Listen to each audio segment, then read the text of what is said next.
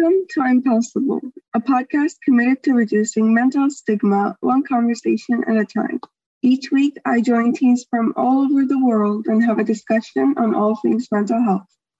I'm your host, Elif Kaya, and this is Impossible.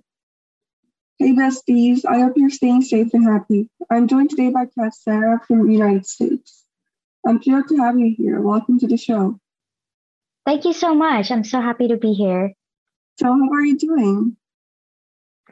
I'm doing well. Um, you know, I'm in the peak of midterm season. I'm currently I currently go to UC Davis, um, which is the University of California, Davis, um, and I'm about to graduate this year, which is very exciting.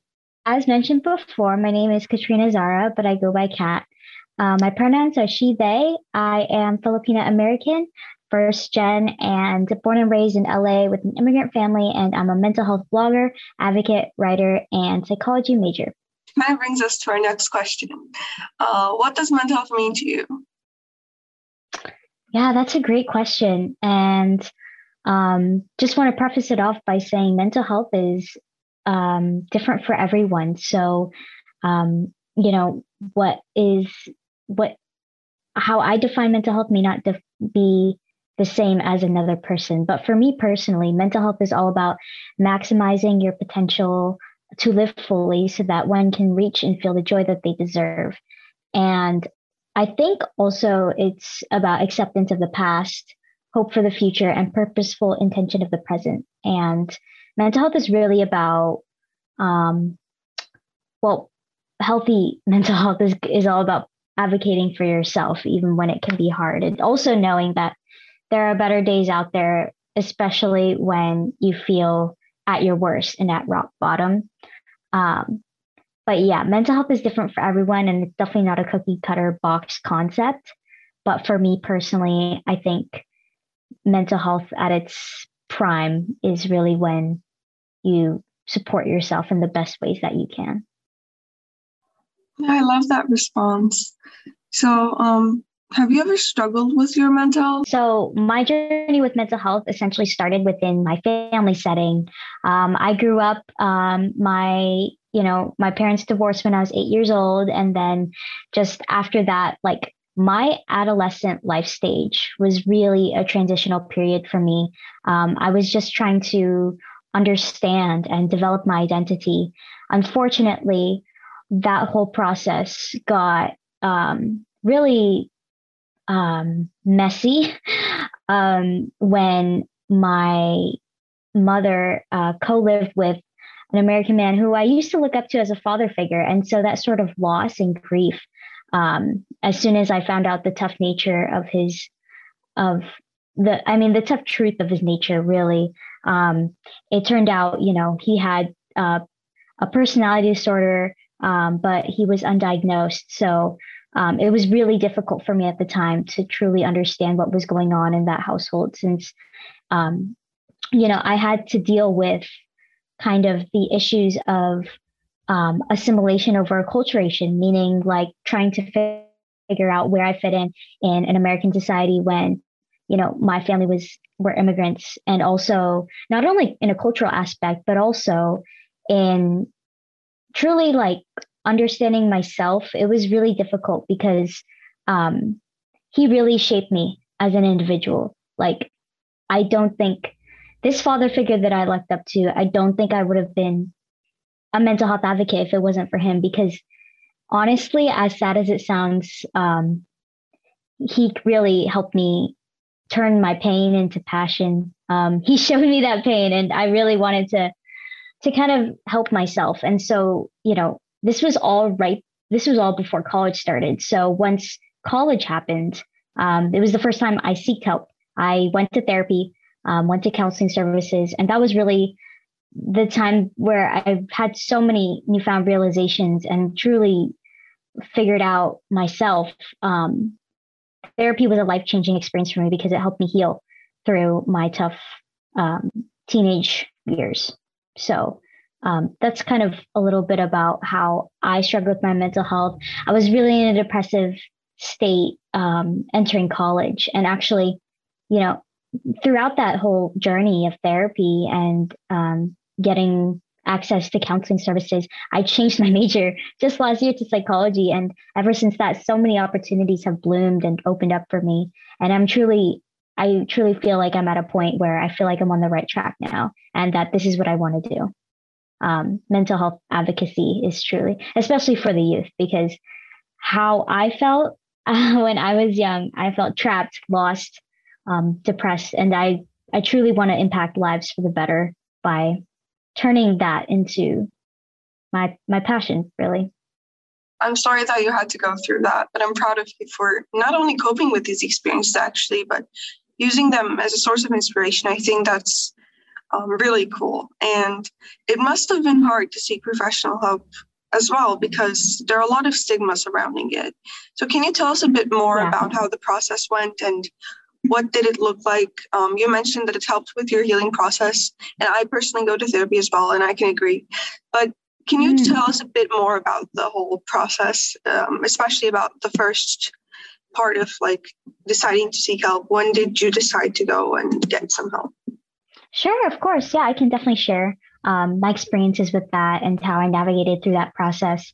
So I started therapy um, a month before college started. So originally i sought therapy um, back in my hometown just for a few weeks and really one of the tips that i can say throughout the process is finding the right fit and i feel like that's something that a lot of people overlook um, they you know sometimes uh, kids and even adults like they go into therapy thinking that okay i'm going to try it if it doesn't work then it doesn't work at all um, or I'm going to try it, and if it works, then it's bound, it's meant to be.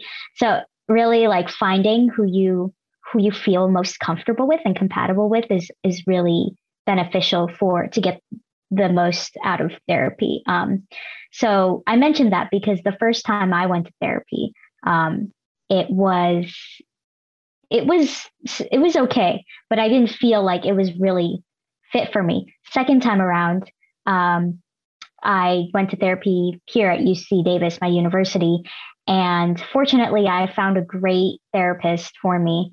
Um, and this this therapist really helped me out um, figure out myself and how to cope healthily. And um, that was actually just a few months um, after I started therapy, and then I went to therapy for about in total a year to a year and a half. And now I just go as needed. Um, it's not as consistent right now, but you know, I, I advocate for everyone, even if you don't feel like you need it.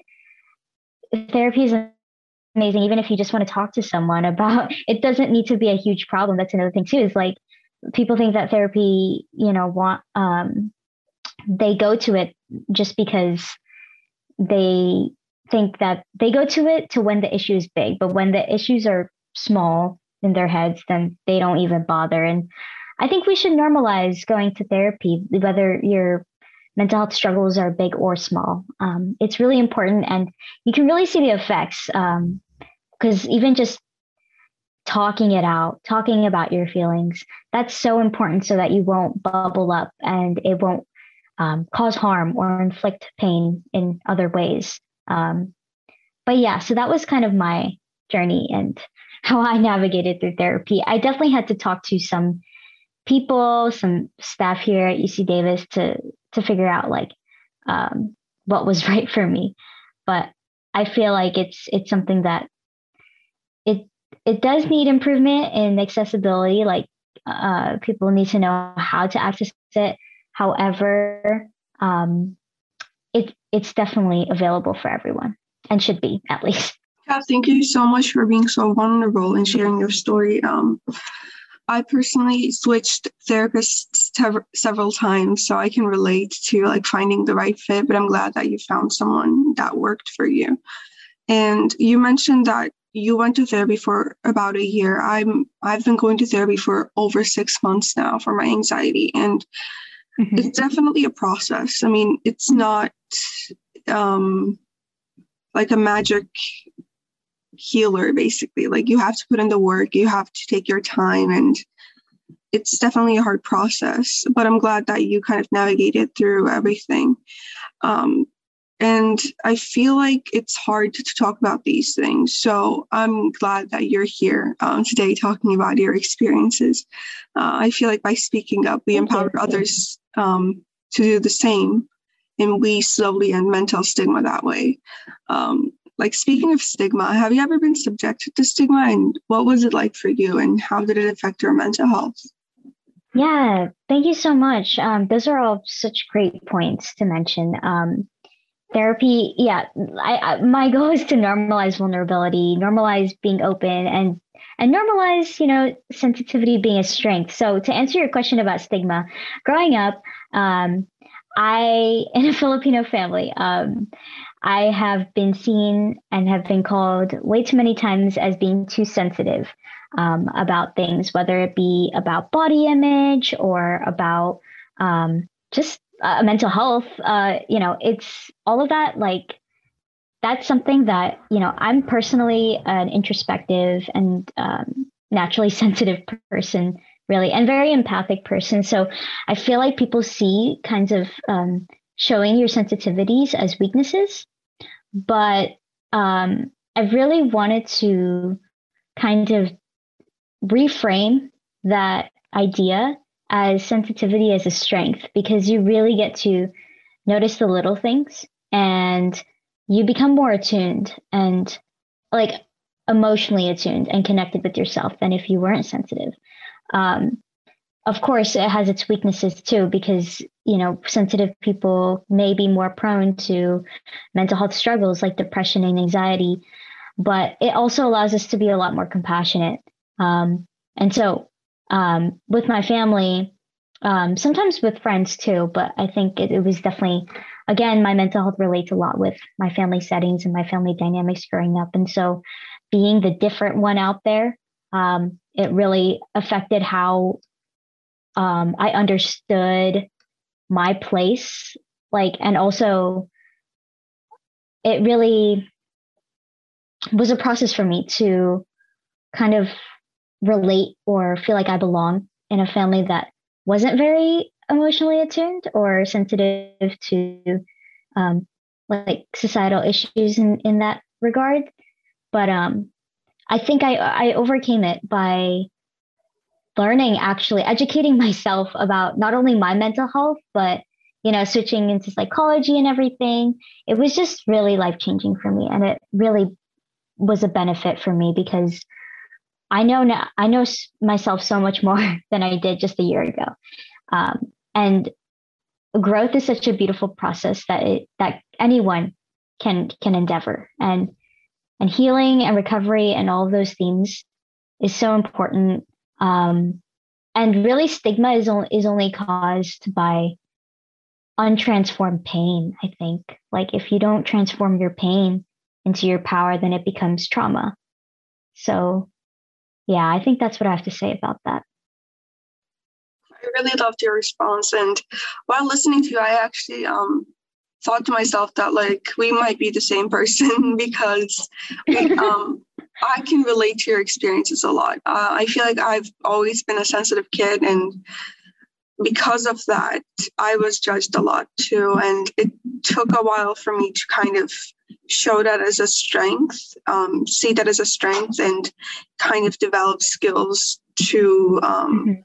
Both like help my mental health. Because as you said, like it's hard as sensitive people to navigate through life, and that can affect our mental health as well. Um, but yeah. now I also see it as a strength. So I'm glad that you kind of brought that up. Um, so this stigma, like affects a lot of people. Um, and I mean, I've been doing this podcast for like some time now. And with every person that I talk to, they all mentioned that stigma, judgment, and discrimination affected them a lot. How do you think we can end this stigma? Because I think we should. It's time. How do you think we can end this stigma? Do you have any ideas? Yeah, you know, um, that's a great question. My gosh. And I feel like it's something that we definitely need to talk about more in society, especially nowadays of the pandemic, which has exacerbated so many mental health issues, um, especially, unfortunately, you know, there's a distinction with mental health and mental illness. Um, mental illness has more of a negative connotation, unfortunately. But um, I think just in general, mental health stigma, mental illness stigma can be uh, mitigated or prevented by just having opening up greater discussions and conversations about our mental health and not only mental health but vulnerability. And when i mention vulnerability it's really hard for people. Um, i completely understand that. And especially if about your feelings and emotions it's a double whammy of just it's just really difficult to open up. But i think vulnerability truly serves as a strength especially in with the mental health community. Um, and the way to end help end the stigma is first educate yourself. Then, when you educate yourself, you can open up conversations towards others. And also, it's important to come with these conversations from a place of empathy and understanding of and meeting where the person who you're talking to is at. Um, you can't force a person, you can't fix a person to change or heal themselves um, or you know change their minds about whatever stigma is in their heads the only thing that we are capable of doing is what's in our control which is educating and informing um, the public and who we're around as much as we can by first educating ourselves and then on to others um, there's some great like as you all know, like Elif is amazing with One Smile Effect at Turkey, her work, and then My State of Mind, which I'm also a part of. Um, oh my gosh, I forgot to mention that. yes, My State of Mind is a nonprofit organization um, for youth mental health that I am a writer for. Um, there are so many organizations out there that is for the youth and by the youth that, advocate for mental health and mental illness struggles and, and destigmatizing all of that. So um, I also recommend just getting involved with those kinds of organizations or clubs on campus that you have to kind of be familiar with how you can help end the stigma. Uh, I loved how you um, mentioned One Smile Effect and My State of Mind as well. There are a lot of organizations people can get involved with, and change is possible, definitely. So before we wrap things up, we have one last question that I ask each guest. What is one sentence you'd like to share with our audience today? I that's a great question. I think I'd like to say that positive change, whether that be in internally or towards the external world, starts with you. Um, and when you advocate for yourself, you advocate for the world because you are important and you matter in this world. And I don't think a lot of people advocate for themselves enough. So that's why I really truly want to say that because everyone has the ability to turn their pain into power. Yay, I love that message so much. And today I had a great time talking with you. Um, I feel like you were so vulnerable and authentic, and I'm inspired by your story. And I'm sure it will empower many other young people too. And yeah, thank you so much for being here. Thank you so much, Ella, for having me. And I truly enjoyed this time with you and this opportunity that you've given me to share my story and open up with people so that they can do the same as well in their communities. Thanks for tuning into this week's episode. If you enjoyed it, be sure to follow or subscribe on the platform you're tuning in from. Tune in next week for another episode where we break the barriers of mental health and turn the impossible possible. Until then, take care.